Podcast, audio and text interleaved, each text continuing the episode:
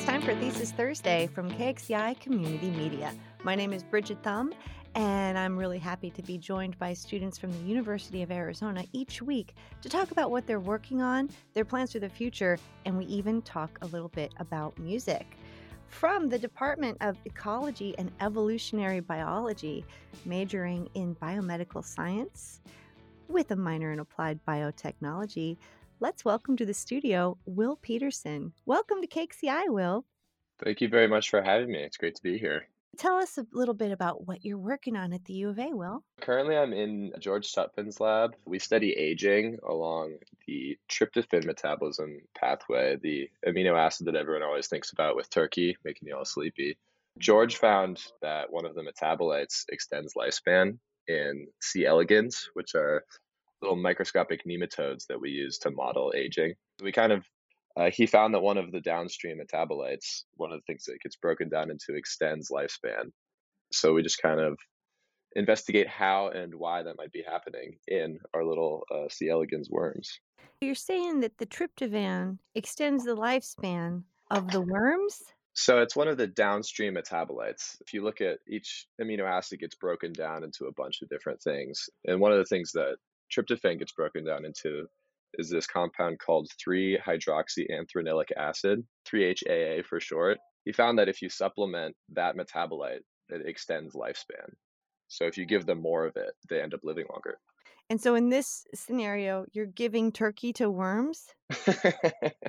Not quite. We just give them 3-HAA, that downstream metabolite. So we put it in the little gel like media that they live on, and then Oh. they can absorb it through their membrane. And then they magically live longer. And then they magically live longer. And you're trying to figure out what the heck.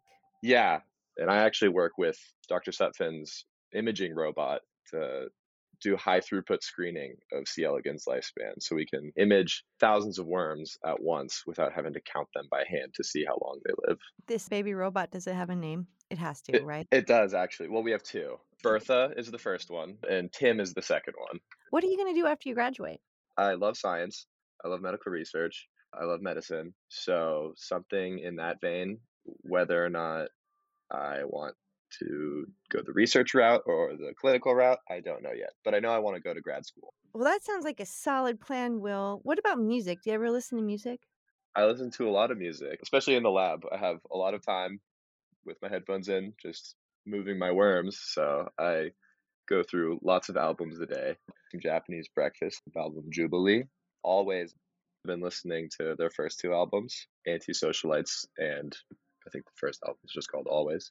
I've listened to some Weyes Blood. So yeah, those are just a few of them. Oh, Will, you want to be a DJ at KXCI? Sign me up.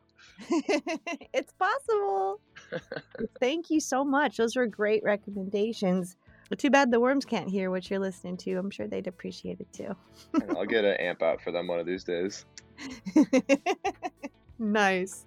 Thank you so much for being on KXCI today, Will. We really liked having this opportunity to get to know you. Thank you so much for having me.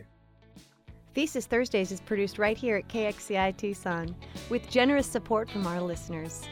The music you're hearing is brought to you by Crow Wander. The name of the track is Your Eyes. For more information about this and other programs, visit kxci.org.